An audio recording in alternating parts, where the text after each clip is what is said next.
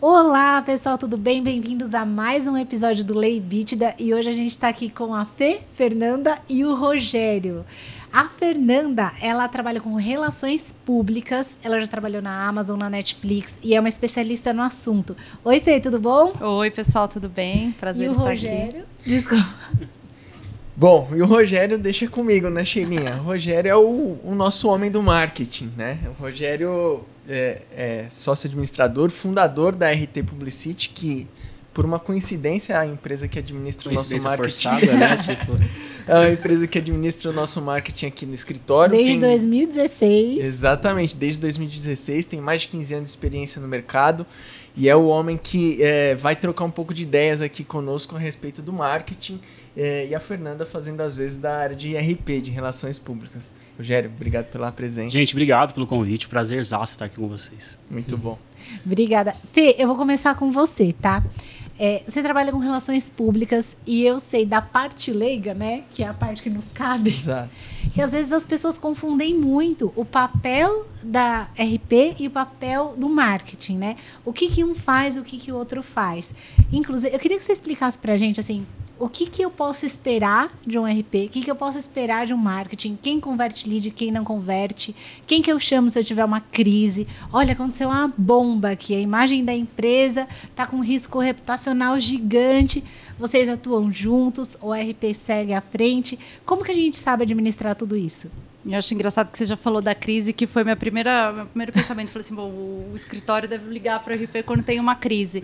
Eu vejo o trabalho de relações públicas como um trabalho de construção de reputação. Né? E aí os canais, o canal mais tradicional que a gente conhece é a imprensa tradicional, né? jornais, revistas, é, sites.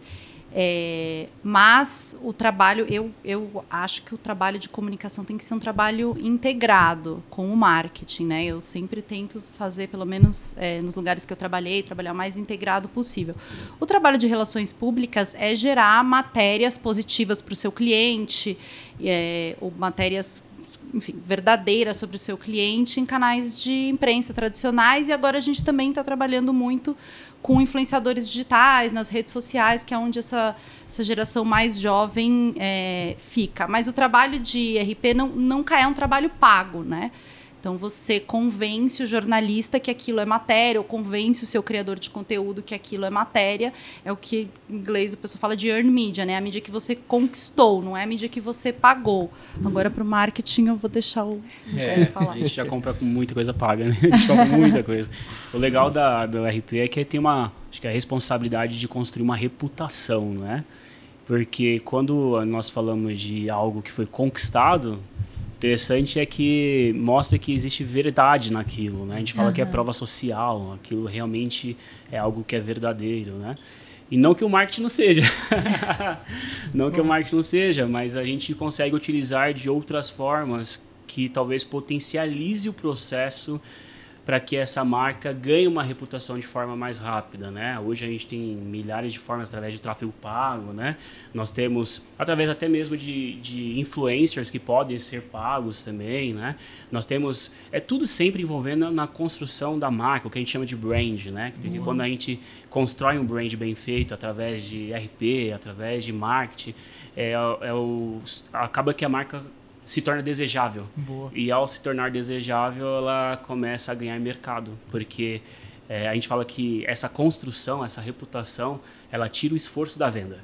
E é aí que está o negócio, né? Eu acho que é aí que está o processo. A marca bem vista, a marca com reputação, a marca com autoridade, seja feita pelo RP ou pelo marketing, ela começa a crescer de forma exponencial, escalar o negócio. Né? E ajuda na experiência do cliente também, né? Que às vezes não tem muita ideia daquilo que ele está comprando, mas com o marketing, com o RP, ele consegue ter mais uma noção. A gente sabe isso pela advocacia, por sim, exemplo, né? Sim. Nas publicações de artigos, etc. Agora, uma pergunta para vocês dois. Diferença entre reputação e autoridade. Existe? É, é algo mais técnico? Na prática, a mesma coisa? Como funciona? Nossa, é difícil essa, hein? É. Eu acredito é. que tem algo intimamente ligado, né? Uma reputação com a autoridade. É, a reputação, ela tá, ela tá, acho que mais ligado a questões boas e ruins, vamos dizer, né? Ah, qual que é a tua reputação com relação à autoridade? Não, a autoridade talvez esteja ligado mais a conhecimento técnico, a poder, né? Então, eles estão ligados, mas qual que é a reputação da HSLG? Cara, a reputação de um, de um, de um escritório é, sério, é, de um escritório que, que leva realmente os seus clientes, atende os seus clientes bem, bem mas também tem a reputação X, ok. Autoridade não, autoridade está ligado a poder, a, a conhecimento técnico, é, talvez pode ser até que fuja um pouco da parte de caráter, talvez, eu não sei. Ah, né? interessante. Não sei, essa é uma, Sabe é- que é- você essa é uma opinião da- minha, não sei se, se é verdadeira, porque foi, né, não sei. Mas eu acho que tá ligado. Eu conheço um monte de gente que tem uma autoridade fantástica, mas não tem reputação, talvez, das melhores, né? Boa. Então, acho que Você sabe que eu estava pensando na resposta quando você estava falando, e eu acho que a, a reputação talvez seja aquilo que falem sobre você. Uhum. E autoridade, talvez aquilo que você, o cargo que você é, aquilo, o poder Boa. que você exerce, assim. Que- O poder de influência a falando- é. respeito da, de determinado assunto ou pessoas, digamos. É, a reputação você construiu ao, ao redor daquilo que fal- falaram sobre você, na imprensa, no, no ciclo, na sociedade, né? Legal. E autoridade é. É legal, existe essa diferença. Acho que estão intimamente ligados, né? Sim. Sim. Né? Tanto é, é muito bem colocado pela Sheila. Acho que é, tem muito a ver, sim, lógico, com as suas respectivas diferenças, né? Conceituais. Mas tem muito a ver, sim. É, Rogério, vamos lá. Vamos partir para a nossa prática do dia a dia, né? A gente sabe que o marketing ele é uma evolução constante. Assim como o próprio mundo digital, é, as coisas vêm acontecendo. O marketing, hoje em dia, ele tem um, uma vitrine muito mais digital do que analógica, né? As pessoas se debruçam mais no marketing digital do que no marketing, analógico. E você, lá na RT, como é que você consegue manter a equipe engajada, atualizada e à frente do seu parceiro que está do lado, que faz a mesma atividade que você? É, como é que você enfrenta isso no seu dia a dia? Olha, a primeira coisa que eu falo, e eu tenho isso pra mim, é, eu sou o cara que não olha muito pra concorrência, Uhum. tá? Eu, eu, eu tenho uma, eu tenho alguns bordões que eu sempre carrego assim, até fica Frases chato. de impacto, prepara. É, Lá corta, vem uma frase, gente. Você que olha muito pra raia do lado não consegue olhar pro pódio. Então Ah, eu boa, acho que, que quando você quer crescer, a referência do lado pode segurar, porque a referência talvez não necessariamente seja boa. Então, quando a gente fala de inovação, de, de atualização, de manter a equipe sempre engajada no processo, é um desafio. É um desafio porque, principalmente a gente que tem muita gente lá na equipe, cada um no seu segmento, a gente gosta de setorizar muito, cada um faz aquilo que realmente sabe fazer. Sim. É um desafio, né? Porque eu eu comecei muito pequeno, então no começo a gente fazia um pouco de tudo. E foi crescendo, foi segmentando, foi setorizando e realmente manter a equipe sempre atualizada é um desafio. Eu falo que o marketing digital ele acontece, as coisas acontecem muito rápido mesmo, muito rápido. A pandemia acelerou, acho que vocês já devem cansados de ouvir isso, né? A pandemia acelerou as coisas de uma forma assim inacreditável. E aquilo, nós temos duas formas de fazer, ou a gente inova ou a gente acompanha a inovação, né? Porque a gente fala assim, a gente tem que inovar, tem que inovar, tem que inovar, e você acha que sempre você tem que ficar inventando coisas novas. E às vezes não, às vezes você tem que acompanhar a inovação. São coisas que já existem, que estão acontecendo e você precisa captar rápido que aquilo é algo inovador e seguir a tendência da inovação. Então, como é que eu faço isso na empresa? Eu falo lá na empresa, acho que eu até comentei aqui no- com vocês antes, que é, lá na RT eu sou o maior gerador de dor. Eu acho que o desconforto ele traz essa questão de buscar a inovação, tira você, tipo, eu preciso sempre crescer, eu preciso sempre estar atualizado das coisas que estão acontecendo.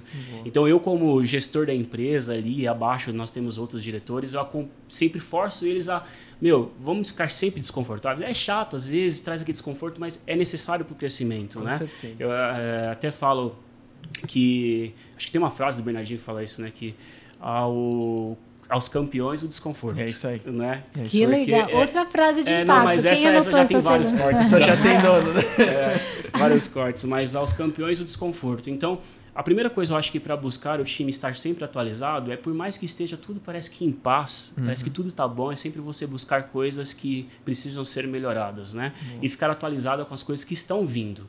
Né? O marketing, como vocês disseram, acontece muito, muito rápido e a gente precisa ficar de olho, porque a agência sempre precisa oferecer aquilo que existe de mais recente, novo, atualizado, que está no, no, no hype, vamos dizer assim.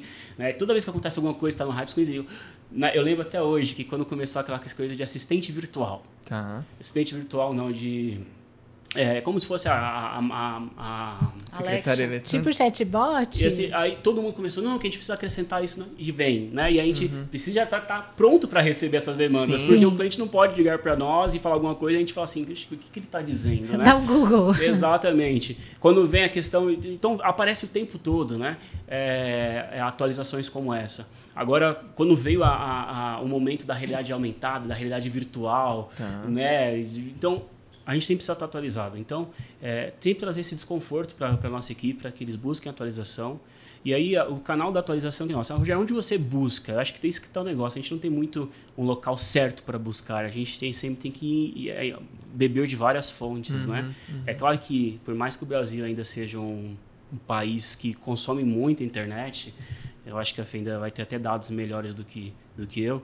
É, ainda nós somos um, um país que está um pouco atrasado com relação a outros, principalmente Estados Unidos. assim. Então, por exemplo, a gente que quer sair à frente do mercado aqui, às vezes a gente tem que buscar lá fora, né? buscar fontes lá Sim. fora, ver o que está acontecendo lá e trazer para cá. Mas é isso que eu tento fazer com a minha equipe, né? Gerar dor, gerar desconforto para que eles sempre estejam atualizados e à Bacana. frente, talvez, do concorrente. Não que a Bacana. gente olhe para ele, né? Mas que é- É, eu, eu achei legal uma coisa que você falou, de que às vezes não dá para você inovar, mas você precisa acompanhar a inovação. Aí eu pergunto para a Feira agora, né, que trabalhou na, na Amazon Music, no- e esse mundo de streaming, ele é altamente inovador, né? Eu, particularmente, eu não entendi. Eu lembro até hoje, quando assim, a Anitta tá em primeiro lugar né, no, no No Spotify. Spotify. Aí eu falei, eu não sabia nem que tinha pódio, sabe? Então esse é um mundo assim que às vezes as pessoas não conhecem. E, e aí minha pergunta é no sentido de, para vocês, né, na Amazon, quando você trabalhou lá, era mais importante inovar ou acompanhar a inovação? É, eu trabalhei no, no Amazon Music e antes disso eu trabalhei na Red Bull e na Netflix, que eram duas empresas líderes de mercado. E o Amazon Music não é, li- não é Não líder, né, no, no mercado. E aí tem uma questão, é, primeiro respondendo que eu acho que o, que o que encanta o consumidor é o conteúdo.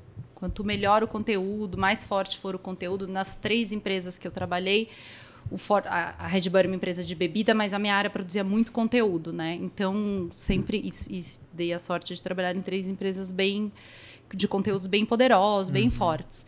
Então, eu acho que o, o que encanta o consumidor é o conteúdo. O conteúdo, quanto mais verdadeiro, quanto mais ele se identificar e tal. A gente está falando de podcast, né? Que a gente lançou alguns podcasts lá no, no Amazon Music também. E, mas eu acho que tem uma diferença quando você trabalha para o líder e quando você não é o líder.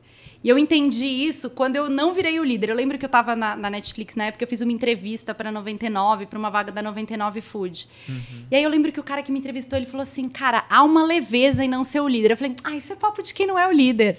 Mas há uma leveza em não ser o líder, assim, você tem mais chance de inovar, você tem mais chance de errar. Eu acho que o Amazon Music tava, tá nesse lugar ainda de poder experimentar mais, de poder errar mais. Quando você é o líder, todo mundo olha para você, né? Sim, Você é então você é? Tem referência. mais, é, você é referência, assim. A, a- Netflix é, é referência de streaming. Fizeram coisas, continuam fazendo coisas muito é, incríveis. né? Mas a pressão é maior, né? Sim, Então, total. você inovar, você ser o líder, inovar do que você já fez, a pressão é sempre maior.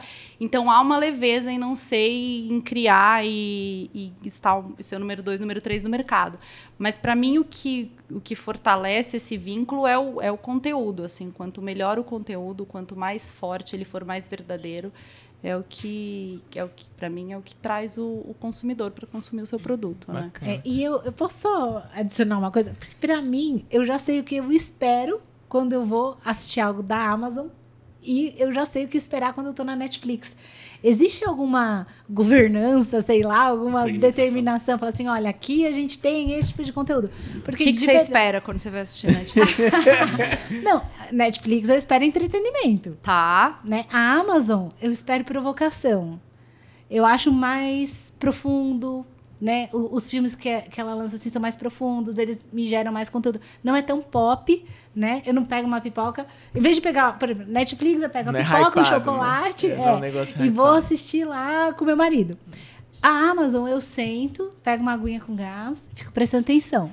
Porque vai me, me provocar, vai me questionar. Tem, tem questões não tão populares, mas mais profundas. Essa é a impressão que eu tenho. Ó, uma percepção, percepção de marca correta, achei. A Netflix tem Olha, investido Dani, tá- muito em. Como a Netflix só tem uma fonte de receita, Aham. que é o assinantes, a Netflix vem investindo cada vez mais em conteúdos mais mainstream. Que é isso que você está falando, que é o conteúdo que gera mais é, audiência, né? Agora eles têm um plano, um outro plano com anúncio e tal, que é um pouco mais barato. A Amazon, como faz parte de, um, de uma empresa que tem muitas empresas, que tem a AWS, que tem o varejo, Amazon Music, tal, tal, tal, não precisa sempre fazer conteúdos tão mainstream. Talvez possa isso que a gente estava falando de inovar um pouco mais, trazer alguns. Claro, no fim você precisa gerar receita e trazer. é, e trazer, no, no caso dos streamings, audiência, né? Mas a Netflix tem investido sim em conteúdos mais mainstream que trazem uma audiência mais consolidada e a Amazon acho que ainda tem um lugar ainda para inovar ou trazer conteúdos um pouco mais nichados, porque faz parte de um ecossistema maior de receita. Ai, que legal. Mas foi uma cara. percepção de marca correta, tá tá vendo? E, a, e a É. Sheila ela é muito sagaz pra isso. sério. ela, ela tem, ela tem sensibilidade pra isso e é muito verdade isso. É, sempre quando a gente tem reuniões assim, ela pesca Pescou. o cerne da questão, entendeu? Ela vai lá no fundo, ela é, é genial. É muito, cara. É, é, a, a palavra me, me traz muito sentido. Assim, eu acho que a gente, nós somos apaixonados por, por palavras, Sim. né? A gente chega a vários objetivos utilizando a palavra, Marcão inclusive. e e é, é engraçado, porque, por exemplo, teve uma vez que eu estava no escritório, que não é uma crítica, sou eu mesma, né? É, e eu estava no casamento. E aí, e eu presto muita atenção em letras de música. E aí, de repente, começaram a tocar um funk, e a mulherada começou a dançar até o chão, e a música era precheca, precheca, precheca, precheca, precheca. E a mulherada dançando até o chão. Eu olhei aquilo assim, pra mim era um absurdo. Eu falei, não consigo, né? Pegar uma música dessa e dançar até o chão. Por quê? Porque a letra, pra mim, era agressiva. É a, per- a percepção. A percepção. Total. É, poxa, muito legal isso que você trouxe, Fê, é, com relação a- ao modelo de negócio da Amazon, da Netflix. Eu sou zero sensitivo para isso, zero. Eu vou lá, dou play, quero assistir um filme de guerra, vou lá, dou play, pronto. É que é um negócio de. É uma empresa de um. Eu nunca tinha trabalhado para uma empresa de muitos negócios, que é o caso da Amazon, né? Netflix é uma empresa de um negócio só, Só. né? Então eles são focados naquilo e tem que gerar receita daquilo. Total. A Red Bull fez bebidas, é o principal.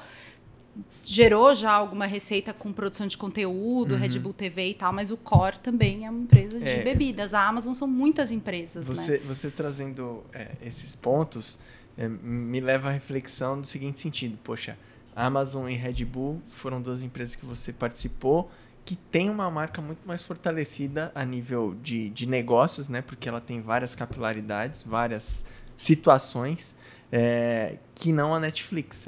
É aquilo que você falou, a Netflix tem uma receita. É conhecido por uma coisa, uma né? coisa, É. Entendeu? Então você tem que ser bom naquilo e excelente naquilo. Né? E, e trazendo um pouco para essa ideia de, de inovação, já que a gente está falando de grandes empresas, empresas do mercado de tecnologia. É, Rogério, você já meu, desenvolveu mais de 10 mil trabalhos ao longo da sua carreira aí, mais de Muita 15 coisa. anos. O que que, em termos de marca, com o seu trabalho de marketing, foi revolucionário para a RT e para você como pessoa? Olha, Um, um case. um case.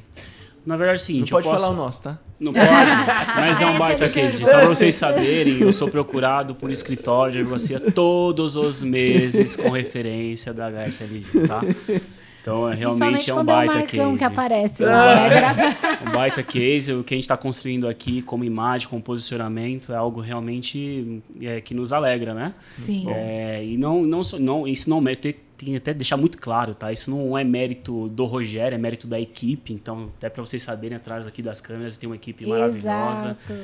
os meninos super capacitados. A gente tem também a agência lá com várias pessoas. Muito atenciosos, É, profissionais. Mas já que você disse que eu não podia, mas já falei, eu atendo vocês há muitos anos, né? A Sheila que sabe o ano. Eu, 2016. é, eu falei para Pra, no começo aqui que eu sou péssimo com aí achei, ela falou, não, 2016. Mas eu acho que cases que, que dão sucesso para nós, como agência, é justamente isso. A gente tem uma, uma fidelidade na agência que eu me orgulho, sabe? A maioria dos nossos clientes estão conosco há muitos anos. Isso mostra que a gente está fazendo a coisa certa, Sim. né? É, então, eu poderia dizer vários aqui que estão comigo há anos, anos, anos. É, mas hoje um dos maiores cases, um dos nossos maiores clientes, nós, é, por mais que a gente atenda hoje muitos clientes, tá? Então a gente tem é, vários segmentos de atuação. Eu tenho transportador, eu tenho varejo, eu tenho serviço de várias áreas, eu tenho é, é, concessionária, tenho indústria, a gente tem muita coisa. Mas hoje nós temos ganhamos notariedade assim muito forte na área da educação, no segmento da educação. Nós temos, é, até perdi a conta, mas deve ter passado de 100 escolas no nosso portfólio. Caramba. Nós temos que muitas legal. escolas, atendemos muitas escolas. E uma das dos grupos que nós atendemos que tá, estão conosco há muitos anos, isso mostra que realmente, ano a ano, nós temos conseguido cumprir nosso papel em educação adventista. Uhum. Nós temos só em São Paulo mais de 90 escolas, só em São Paulo. Caramba! É, no Brasil passa de 400 escolas. São mas Paulo o grupo Estado. que a gente São está Paulo é Estado. São Paulo Estado, exatamente. Mas na capital, só na capital, a gente deve ter umas 60. Sim. Né? É, então, assim, nós temos resultados magníficos com eles. Nós pod poderia falar de vários números aqui, mas eu posso dizer que a nossa agência representa um percentual significativo da campanha de matrículas deles. Então, isso mostra e, e me deixa feliz em saber Sim. que nós temos um parceiro, é parceiro, né? É, de eles saberem que podem contar com um percentual alto das matrículas deles no dia a dia, porque a RT está ali como parceiro. Né? Então, mas é, tem vários, vários, Eu, né? eu tenho perguntas, Rogério. Eita, eu tenho perguntas significativas. Ó. Marketing é business? Segunda, marketing é pré-venda? É, marketing é, é imagem? E a terceira, se você lembrar de todas, o ma- é mais fácil fazer o marketing de uma empresa ou de pessoas? Por exemplo, aqui no escritório vocês focam muito no, na empresa, no, Na- no business, no negócio, na company, na Exato. Sim. Boa. Eita, nós, vamos lá. Primeira, eu acho que marketing é tudo isso. Marketing é business, marketing é imagem, marketing é pré-venda, marketing é pós-venda, marketing é. é e, e o marketing ele envolve tudo, ele passa em todas as áreas, né? Então, é, se você não acompanhar todo esse processo, o marketing não está por dentro de tudo isso, o marketing ajuda a construir o posicionamento da, da marca, né? Então, ele precisa estar sabendo o que, que o, o cara, antes de comprar, ele pensa, durante a compra, quais experiências que ele está tendo durante a compra, depois que ele comprou, como é que ele continua sendo atendido, ele recomendaria a marca, ele continuaria eh, falando bem sobre a marca, né? Então, o processo de marketing é extenso, né? Eu posso fazer endomarketing, eu posso fazer marketing para fora, para dentro. Então, assim, é é uma área que, se- olha, a gente pode falar que é é uma área que você tem que tomar, dar muita atenção para o teu negócio, sabe?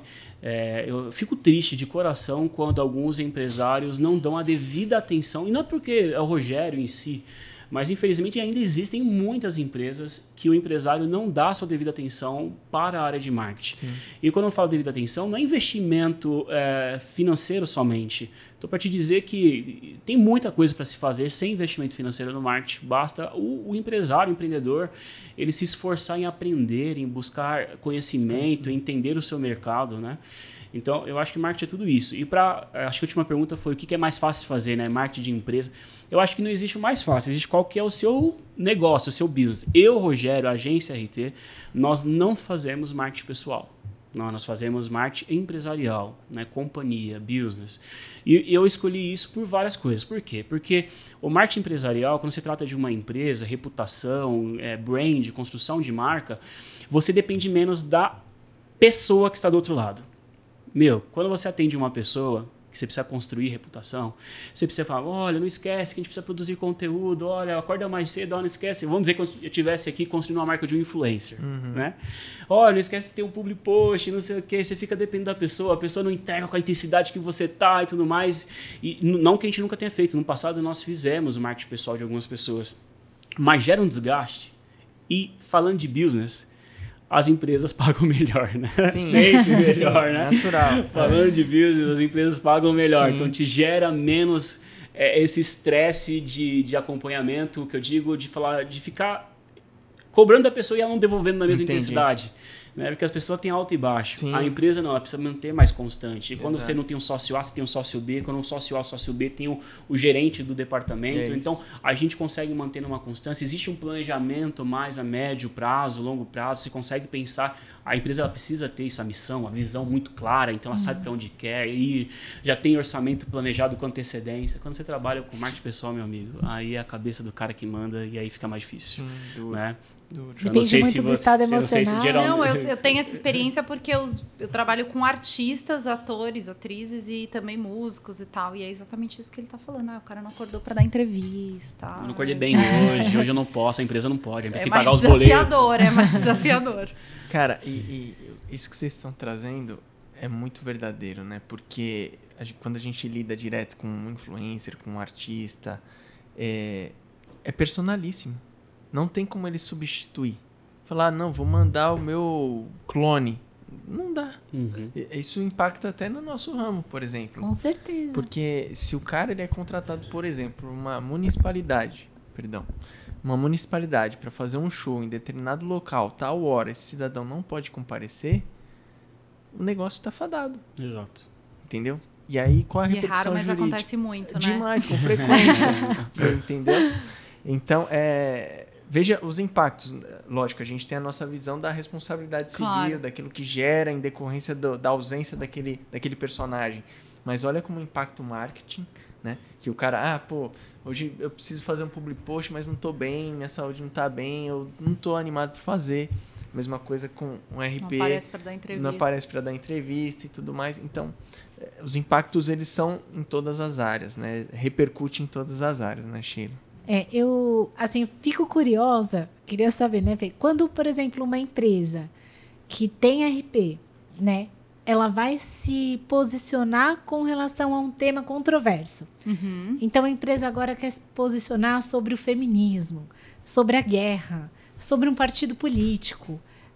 A, a RP, esse setor, ele participa desse posicionamento? Ele deveria participar? Ah, ou eu- ele não Eu participa? diria que é, junto com o jurídico, né, é o, é o principal setor para tomar essa, essa decisão, assim. É, sempre tem que pensar do ponto... Porque como, eu, como ele, eu também sempre trabalhei muito para empresas e tal. Nunca trabalhei para o governo, por exemplo. É, fazer relações públicas de governo. Mas o que, que faz sentido para o seu negócio, né? É, por exemplo, vou te dar um... um para tangibilizar isso que a gente está falando que é uma coisa que também está sempre em pauta e tal, liberdade de expressão, que vocês trabalham muito Sim. na questão de produção de conteúdo, né? Aham. É, até que ponto é, a liberdade de expressão não fere é, outros, outros direitos, até que ponto a empresa tem que se posicionar em relação à, à liberdade de expressão para produção de conteúdo, até que ponto vale para. Depende da sua, da sua posição como empresa, né? A, a Netflix, a Amazon, é, que são empresas que trabalham muito com conteúdo, tem um posicionamento, então somos a favor da liberdade de expressão na produção de conteúdo. Então, isso tem que valer sempre, né? Independente do se o conteúdo agrada A ou agrada B, né? Tenho muitas questões com advogados quando chega, ah, mandou tirar o conteúdo do ar. Chegou uma decisão judicial, a gente cumpre, né? Sempre cumprimos. Mas vamos nos posicionar em falar que somos a favor da liberdade de expressão?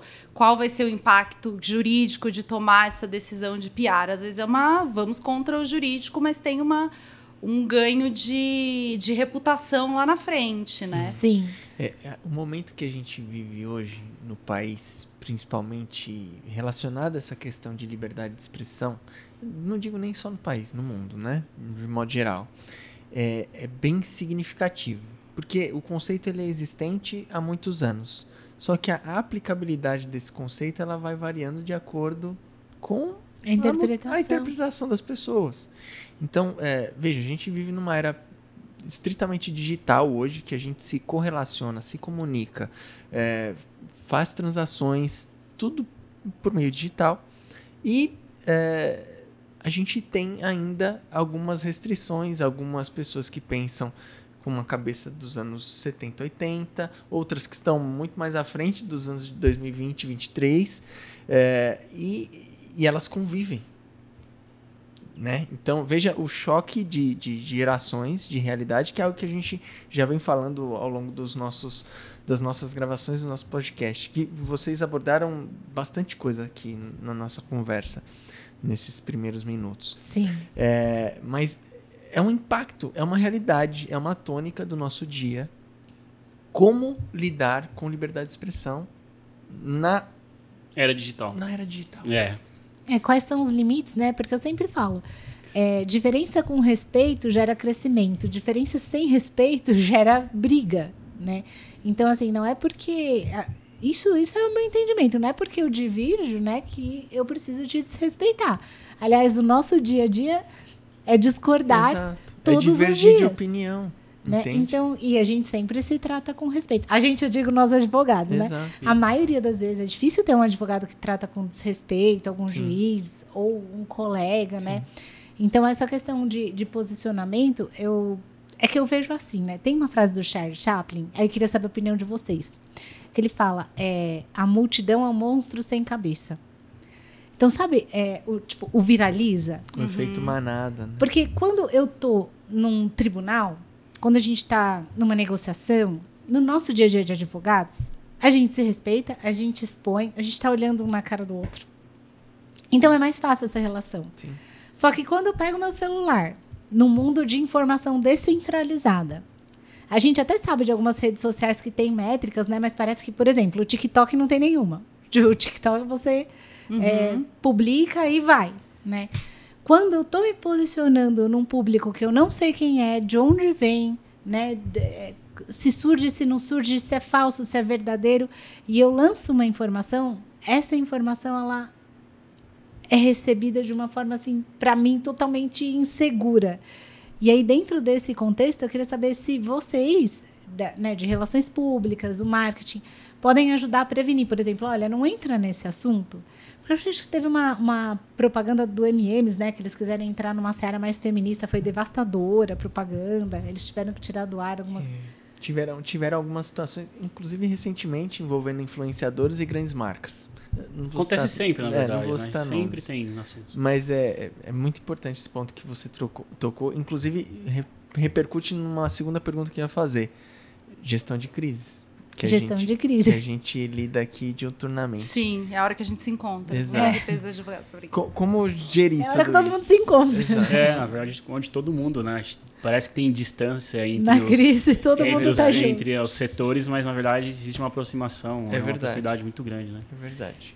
Eu acho que tem muita. Eu acho que falando sobre liberdade de expressão, primeiro que tem o primeiro que acho que é importante saber qual é o seu público, né? Sim. Com quem que você quer falar? Qual que é a sua audiência? No caso da Netflix, que é uma audiência muito ampla, é mais difícil. A Netflix tem um posicionamento claro de liberdade de expressão, de não tirar conteúdo do ar, a menos que tenha é, alguns países, enfim. A Netflix já até saiu de países em que é, tem restrições Seja de mais fechado, né? conteúdo, é.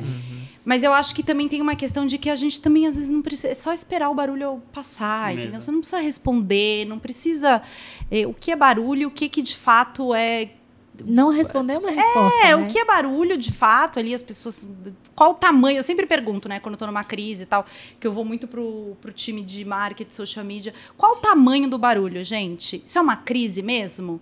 Então vamos entender o tamanho do barulho. Sei lá, tivemos uma polêmica com uma uma artista tal, que teve uma questão com violência tal. Ah, vamos tirar o conteúdo, vamos, a gente vai despromocionar o conteúdo, tinha toda uma campanha de marketing. Eu falei, tá, gente, vamos fazer um- uma escuta, né? Social listening, que é como eles falam. Qual que é o tamanho desse barulho? É, é, é significativo? As pessoas estão de fato? Qual, de comentários? Quantos são positivos? Quantos são negativos? Acho que a gente precisa também olhar com base nos dados, assim. Às vezes a gente acha que é uma coisa muito grande, é uma coisa menor. Às vezes precisa de um posicionamento, às vezes não precisa. Vamos deixar acalmar e, e as coisas se resolverem sozinhos. Ou é uma questão que, que tem a ver com valores da empresa, de uma questão que impacta diretamente no negócio. Então, vamos nos posicionar. É, acho que tem várias estratégias para gerenciamento de crise, assim. É, as pessoas sempre falam, vamos nos preparar para a crise, tal, mas as crises acontecem quando você não espera, né? As, as maiores que eu enfrentei, pelo menos, fo- foram assim. mas eu acho que tem, tem uma questão de termômetro, de você entender o tamanho daquele barulho. E nem sempre você precisa se posicionar, às vezes é só esperar baixar, ou, ou faz sentido se posicionar, enfim. Crises humanitárias, você Sim. tem que se posicionar, né? É, eu acho que tem diferentes abordagens e estratégias, mas acho que o principal é entender qual que é a sua audiência, qual o tamanho daquele barulho e quanto que os seus consumidores, o seu público final está impactado por aquela crise.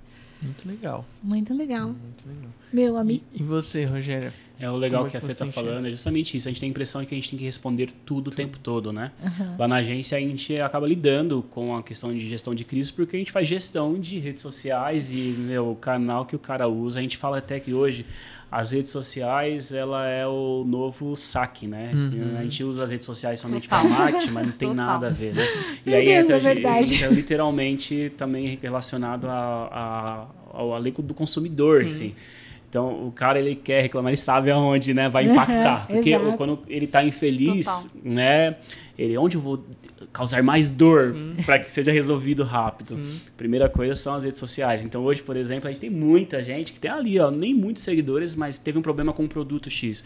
Eu vou dar exemplo da, da minha irmã, não vou falar o nome, porque já foi resolvido, né, mas ela teve um problema com a geladeira novinha que ela comprou. E o primeiro atendimento dela foi tipo assim, meu, Cada um com seus problemas. Exato. Porque Vai procurar seus era direitos. Era nova, né? mas tinha mais de um ano, então passou da garantia, né? Só que ela ficou pé da vida, porque a geladeira foi muito cara mesmo, uhum. aquelas duas portas bonitas. Uhum. Ela, e ela tem ali o seu, acho que 20 mil seguidores. Ela pegou o Instagram dela e falou: gente, eu vou falar pra vocês que eu tô infeliz. Resumindo, ela recebeu uma geladeira nova na casa dela. Que legal, que legal. e ela recebeu. Mas você vê, então assim, as pessoas, as redes sociais, literalmente, ela é um lugar onde as pessoas querem sim e buscam resolução de problemas, sim. né? E até uma forma, não sei, né? É, é, de talvez não trazer uma judicialização disso, Perfeito. né? Exato, vezes, talvez uma mediação, Exato, né? Uma mediação de forma mais sem precisar levar isso de forma judicial, né?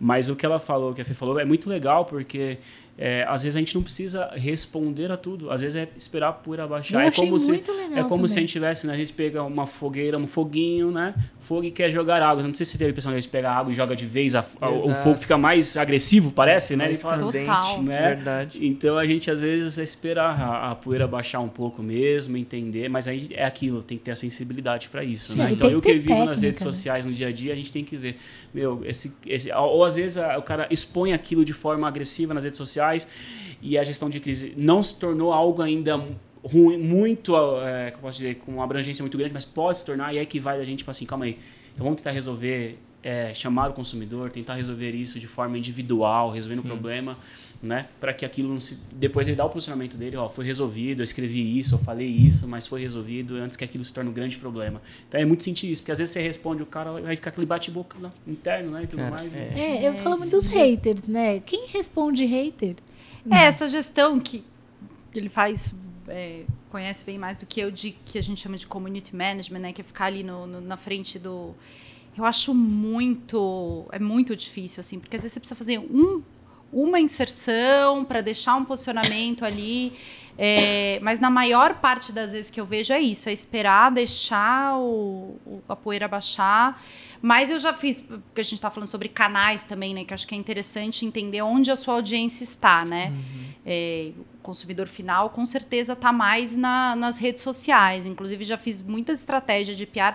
Ah, vamos divulgar que foi a série mais vista. Cara, vamos postar no Twitter, porque o consumidor final está muito mais lá do que na, no jornal e tal. Acho que a empresa tradicional tem mais esse papel ainda de construção de reputação. Mas consumidor final, final, cada- na minha opinião, cada vez menos está tá nos jornais.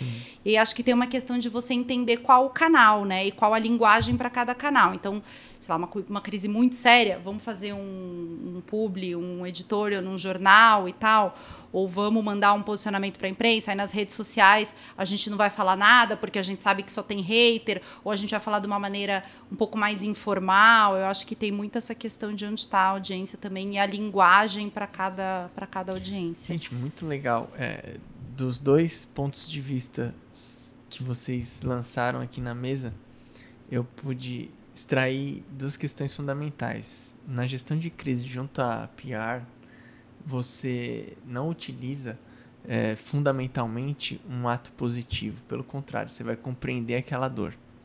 né? E ela deu um toque muito interessante, que é, ah, utiliza um business intelligence. Você vai metrifica isso, vê o tamanho disso, vê se de fato é uma dor, vê se o barulho é, é gigantesco ou não.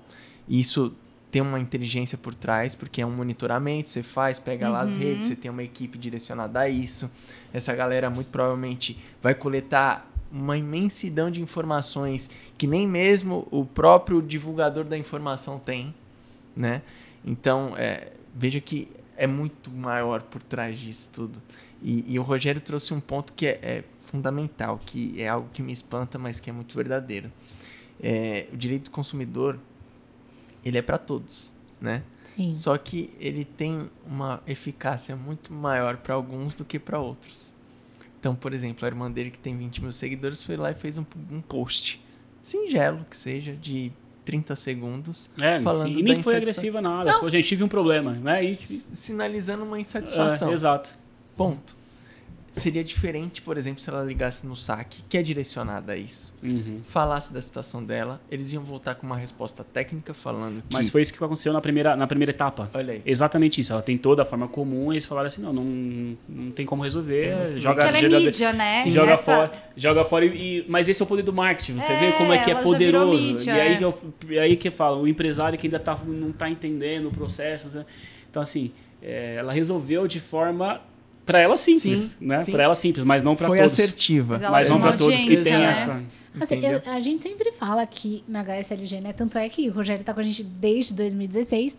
O marketing faz parte do custo operacional. Exato. Assim, é uma parte do custo operacional do investimento operacional. Muito bom. Eu digo assim, custo, falando da parte do, do cliente, porque é, eu não entendo que o marketing deve te trazer clientes é, sabe aquele cálculo de ROI? Uhum. Eu, eu tenho um entendimento de que o marketing ele precisa te posicionar e que o ROI é extremamente difícil de ser calculado. Uhum. Então não é que eu investi mil reais esse mês, aí eu tenho mil clientes Exato. no Google. Mês que vem eu invisto dois mil, aí eu tenho dois mil clientes. Não é essa a conta. É até... Porque às vezes o investimento que você faz hoje de um posicionamento, ele reflete daqui a seis, sete meses e você não tem como metrificar direito. Por isso que eu falo custo. Porque assim. É... Não, brinquei, tá? Eu vou falar, nossa, ele chega aqui, fechar um monte de cash, uma notificação é, extrajudicial. Por ter discordado. Não, isso, isso que você está falando tem uma questão de construção de marca, né? Que é você sabe, você entende muito melhor do que eu de marketing, mas uma coisa é que é isso que está falando, comprar a mídia para trazer, é, que chamam de growth, né? Para trazer e tal, não sei o quê. Uhum. Mas se você quer fazer um posicionamento, se você quer ser conhecido e tal daqui a 20 anos, você, quer, você tem que fazer esse trabalho de construção de Exato. marca, Exato. que ele não é tangível a, a curto prazo, uhum. ele é tangível a longo prazo. Exato. Por isso que é tão, quando é uma marca muito consolidada, uma, uma crise, a gente tem milhões de exemplos, pode acabar como empresa, né? Tem uma frase do, do Warren Buffett, super famosa também aí. Do, pra gente, frase. mais cheio uma. É, presta atenção, presta você atenção. perder um milhão de dólares, eu te perdoo. Mas se você, se você acabar com a reputação da minha empresa, você tá demitido. Porque, assim, é uma coisa muito difícil de reconstruir. Né? Eu gostei dessa, eu não conhecia. É boa. A reputação, a autoridade, essas coisas é caro de se Marca construir. E não construiu. somente financeiro, mas sim de tempo, de, de acertos e erros. Então, é uma coisa que é valioso, Sim. né? Nós que trabalhamos com muitas marcas lá, a gente tem que entender o quão precioso é aquilo, não somente para uma pessoa, mas para todos aqueles que vivem através daquilo. Então, não é só os funcionários, são todos os. É o nome técnico, stakeholders, né? Uhum. Todos fornecedores. é, é, sério isso, Sim. né? Então, o que a Sheila falou, para mim, acho que é. Para a gente que vive desse lado aqui, e é legal quando o cliente entende isso, sabe, Marcos? Porque. É, quando a, a, a, pessoa vai procurando uma agência, é lógico, a, ninguém quer investir e não ter retorno. Ninguém, uhum. em lugar nenhum. Sim. Né? Uhum. É, senão porque tá senão vira custo. Insano. É insano. é, senão vira custo. Mas é legal, assim, porque todo mundo que chegou no patamar de construção de marca, que já passou por essa dor, que chegou lá de, de construir uma marca, que, uhum. que começa a ter reputação no mercado, que começa a ter credibilidade no mercado, que começa literalmente a entender o poder do brand. Nossa, eu construí uma marca desejada, uhum. onde as pessoas pagam realmente pelo produto. Entende? Quando a pessoa chega nisso, ela entende e fala assim: nossa, eu antigamente cobrava sobre o retorno imediato né? Mas não é a verdade da maioria das pessoas que chegam e que falam assim, poxa, eu investi hoje, vamos usar números redondos, né? Mil, eu quero retorno sobre esses mil este mês, uhum. agora, né? Uhum. E por mais que muitas agências trabalhem com performance, eu trabalho com performance no dia a dia, coleta de lead, no detalhe que você entrou, qual o percentual dos leads que agendaram visita no escritório, desse percentual de leads que agendaram visita no escritório, quantos fecharam o contrato, existe todos esses cálculos e tudo mais, mas quando o empresário entende que o principal de tudo isso é construir uma marca marca que seja desejada, quando você se torna desejado, gente, você é desejado por ambas as partes. Os melhores vão querer trabalhar com você. Uhum. Então, você vai ter os melhores colaboradores, você vai ter o melhor time. Por quê? Porque você é desejado. Uhum. Eles querem estar com você. Quando você constrói uma marca, as melhores empresas vão querer contratar o seu serviço. E aí, literalmente, você tira o esforço da venda. Você fala assim, fica mais fácil. Só que você fica com essa visão do dia a dia. Não, preciso vender hoje, preciso vender hoje. E você esquece de construir marca. Você vai ficar o resto da vida, Sheila. O resto da vida com essa continha de ROI, de tem que existir, mas aquela conta é investir mil tem que vir mil, investir mil tem que vir mil. Sim. Você vai ficar pro resto da vida, você nunca vai escalar. É entendeu? Mas quando você constrói marca, você escala. É, eu queria só fazer um parênteses, tem uma coisa muito legal que a gente ganhou aqui, né? Uhum. A gente não sabia de onde veio e de repente tipo, chegou um e-mail, foi e-mail, né? Ah, vocês estão o sexto escritório de advocacia mais admirados de São Paulo. Olha que lindo. É isso aí. Reputação. Como que isso aconteceu? A gente olhou. Admirável. Assim, é, mais admirado. Foi essa a palavra. É a gente ganhou esse prêmio. Tá aqui, né? A gente até imprimiu, né? colocou no, é, na plaquinha aqui, placa. né? Tem a placa. É claro que a gente tem que considerar toda a beleza do Marcão. Beleza? beleza? boa, boa. Mas assim, tem todo um trabalho por trás. tem assim, todo um trabalho de. Mas eu achei, eu achei legal, assim, que eu, nunca, nem, eu nem sabia que existia esse prêmio, né? Escritório mais admirado. O nosso escritório, nós somos o resultado de uma incorporação. Nós temos três anos de incorporação para cá. São Paulo é uma metrópole considerável. Não é que a gente é o escritório mais admirado de Açaí, que é a minha cidade, de 5 mil habitantes. A gente é o escritório mais admirado de São Paulo. Uhum. Né? O, o sexto. Uhum. Então, assim, pensa nos big players, eu achei que foi um, um prêmio relevante. Fantástico. E aí, é, eu não sei se eu estou certa, agora eu vou perguntar para os especialistas, assim, existe uma questão aqui no, no direito, né, com advogados, que acontece muito frequentemente, que é o seguinte, o cliente chega e me procura, Sheila, é, eu tô com um problema criminal. Aí eu viro para o cliente e falo assim, mas eu não faço criminal. É, eu sou especialista em societário, por exemplo. Uhum. É verdade isso.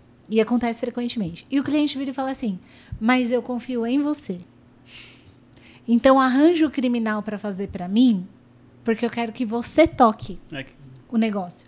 Então, quando a gente falou no começo do podcast, sabe, sobre reputação e autoridade, Veja que assim, é, eu, eu, me posicionei muitas vezes com a autoridade em direito societário. Olha, eu sei falar, tecnicamente é isso. Tentei explicar de forma mais simples tal.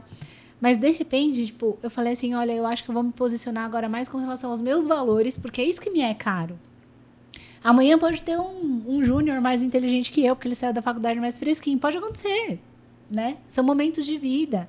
É, mas tem algo que me é muito mais caro e que eu percebo durante a profissão que tem muito valor, que é a honestidade, a transparência, o feedback, a confiança, a verdade. É que pessoas se conectam com pessoas, né? É aquilo que a gente vinha falando de marca, de produção e tal, né? Conteúdos, pessoas se conectam com pessoas. Então, por mais que a gente fale, ah, é difícil, sei que, mas quando a gente vai fazer uma peça publicitária ou quando a gente vai colocar, é sempre o que performa melhor. Quando é uma pessoa, quando uhum. você se vê naquela pessoa. Uhum todos os conteúdos que performam melhor, você pode dizer melhor do que eu em redes sociais, é sempre de marcas, inclusive conteúdos liderados por pessoas que passam verdade, né? Então, uhum. Então você passou credibilidade. Então não importa se é a sua área ou não, eu quero que seja você que vai me defender, porque eu me conectei com você. A, a credibilidade vem de pessoas. Né? Entendi. E, e, eu acho interessante se posicionar nesse sentido, porque, por exemplo, eu vejo que hoje o mercado, eu queria saber a opinião de vocês, se é isso mesmo. A minha, e aí eu já fecho, tá? A minha visão é que hoje as pessoas procuram fazer o certo. E não é tanto uma questão de qualidade. Por exemplo, às vezes alguma marca ela tem uma ação social que se conecta comigo. Então, por exemplo, é, teve a Nestlé que parou de veicular uma propaganda lá na África falando que o leite delas, o, o, o leite para recém-nascidos delas, era melhor do que o, o leite materno. Ela falou: não, não, não, não é. Eu só sirvo quando você, mãe, não consegue. E outras marcas estavam falando que era melhor Incrível. o leite que eles vendiam do que o próprio leite materno. Então, quando essa marca se posiciona falando assim: não, não, não, o que eu vendo não é melhor. Mãe, continua dando seu leite. Aquilo se conectou comigo de uma tal forma que eu posso até achar aquele leite não tão bom quanto da outra marca, mas eu passei a comprar daquela empresa. E eu queria saber se isso é verdade pela percepção de vocês técnica ou é só uma percepção de consumo minha. Eu, eu acho que as empresas que quanto mais verdadeiras elas são, né? Claro, né? Não vamos ser ingênuos também, mundo dos negócios, todo mundo precisa pagar as contas e tal. Mas quanto mais verdadeiro você for, mais fácil de você criar essa conexão com o consumidor e tal. Você está falando de fórmula, aleitamento materno, que é uma questão no, no Brasil, então, que a média de aleitamento materno acho que é dois meses, é super baixo. Então, a partir do que uma empresa de fórmula fala, olha, amamente estamos aqui dando é, amamente até os dois anos. É, é, inclusive, a Anvisa, que é super né, rígida aqui, é obrigatório colocar, né? Você, o aleitamento é indicado até dois anos. A partir do momento que a, que a marca se coloca e fala, é, você. Se você, se você precisa complementar, ou se, quando você parar de amamentar, tá aqui o seu leite elas possuem de uma maneira verdadeira, né? Eu acho que é mais fácil você criar essa conexão com, com o consumidor. A Netflix tem lá. Você ainda está assistindo, né? Vamos dar uma pausa para você é, pensar e tal, não ficar tanto na tela. É, eu acho mais fácil você criar essa conexão, claro, sem ser. Não é isso. Acho que é isso, concordo. Eu, eu, é, só não pode soar como falso, né? É. Talvez se a Nestlé tivesse soado como falso, falasse assim, ah, até ontem falou que era melhor, agora está falando que não. Exato. Né? Bom então ponto. tem que, tem que ser verdadeiro, ser transparente, né? Eu, se soar assim, o consumidor. E é aquilo, né? Percebe, né? É, o consumidor tem a percepção clara disso. Tem a percepção de sentir. Ele tem a sabem, sensibilidade, meu. acho que essa é a palavra, para entender quando algo é genuíno ou não, né?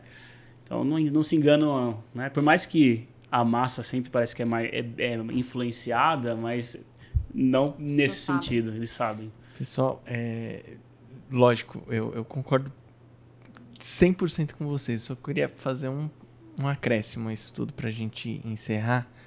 É, tudo que a gente está falando aqui, e olha que coisa louca, né? Meu É Deus. sério, é sério.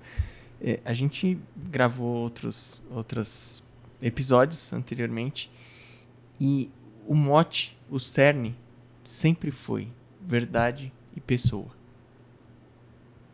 Vocês, que são de outra área totalmente distinta, a gente falou sobre empreendedor, cultura, negócios, liderança, como gerir pessoas, etc. Sempre foram pessoas e verdade. Falamos sobre tecnologia da informação e da comunicação, inteligência artificial, pessoas programando isso. Pessoas e verdade. E a inteligência é feita para pessoas. Então, Sim. veja como uh, tudo gira em torno de questões que são tão comezinhas que a gente nem enxerga no dia a dia, né? Que é lidar com pessoas, ou seja, amar o próximo como a si mesmo. E verdade. Simples assim. Isso é, é divino. É Sinceramente, É isso divino, falou tudo. Exato. Princípio. Onde não divino. tem verdade, a gente aqui não faz negócio. É verdade. A gente fala É assim, verdade. onde tem. É verdade. Mas é verdade, porque assim, é, tem, tem uma frase que a gente fala muito, né? Que assim, onde tem mentira, não tem Deus abençoando. Exato. Eu acho que aí. Eu não gosto nem de. Porque a gente não sabe quais são os princípios e tudo mais, mas quando a gente tem esse princípio que rege, o princípio bíblico em si, né? É, quando ele é, se torna o principal pilar de todos os negócios, e o sucesso é garantido, né? Exato. Gente, obrigado pela presença de vocês. Rogério. Muito obrigada. Fernanda. Obrigada a É, acho que a gente, se tivesse aqui três horas de, de, de podcast, a gente tranquilamente tocaria as três horas. É, eu agradeço imensamente uma vez mais a presença de vocês dois, Rogério, Fernanda. Por favor, a última palavra de vocês dois, deixam, deixam, deixem suas redes sociais aí Ai, não, fluírem. gente, eu Por não. favor, eu não. Fernanda, você já vai ganhar mais de 100, Não, 100 meu mil Instagram é fechado, eu não uso pra. Uso só pra. Obrigada, pessoal. Legal. Muito Mas bom. Não, sem. Não deixar o Instagram, pode deixar o WhatsApp. Rogério, obrigado. Eu agradeço também, gente. Obrigado. É bom demais. Por mais que eu esteja com vocês aí no dia a dia. Eu fiquei Sim. muito feliz pelo convite. Obrigado mesmo. Pô, conte conosco Foi um prazer demais estar com vocês aqui. E se for para seguir a rede social, que siga da empresa lá, É né, isso galera? Segue lá da empresa. Qual que Conheça é? a RT, RT Publicity, arroba RT Publicity. Muito bom. Sigam lá, vocês vão ver o nosso trabalho. Obrigado, gente, por acreditar também no trabalho. Obrigada, pessoal. Sempre, sempre. Foi ótimo. Paulo. Obrigada, pessoal. E para você que ainda não segue o nosso escritório, siga ele no Instagram, arroba hslgadvogados.com.br, nosso site www.hslgadvogados.com.br e se quiser entrar em contato, o nosso WhatsApp está disponível também no nosso site. Vejo vocês na próxima. Valeu, pessoal. Beijão.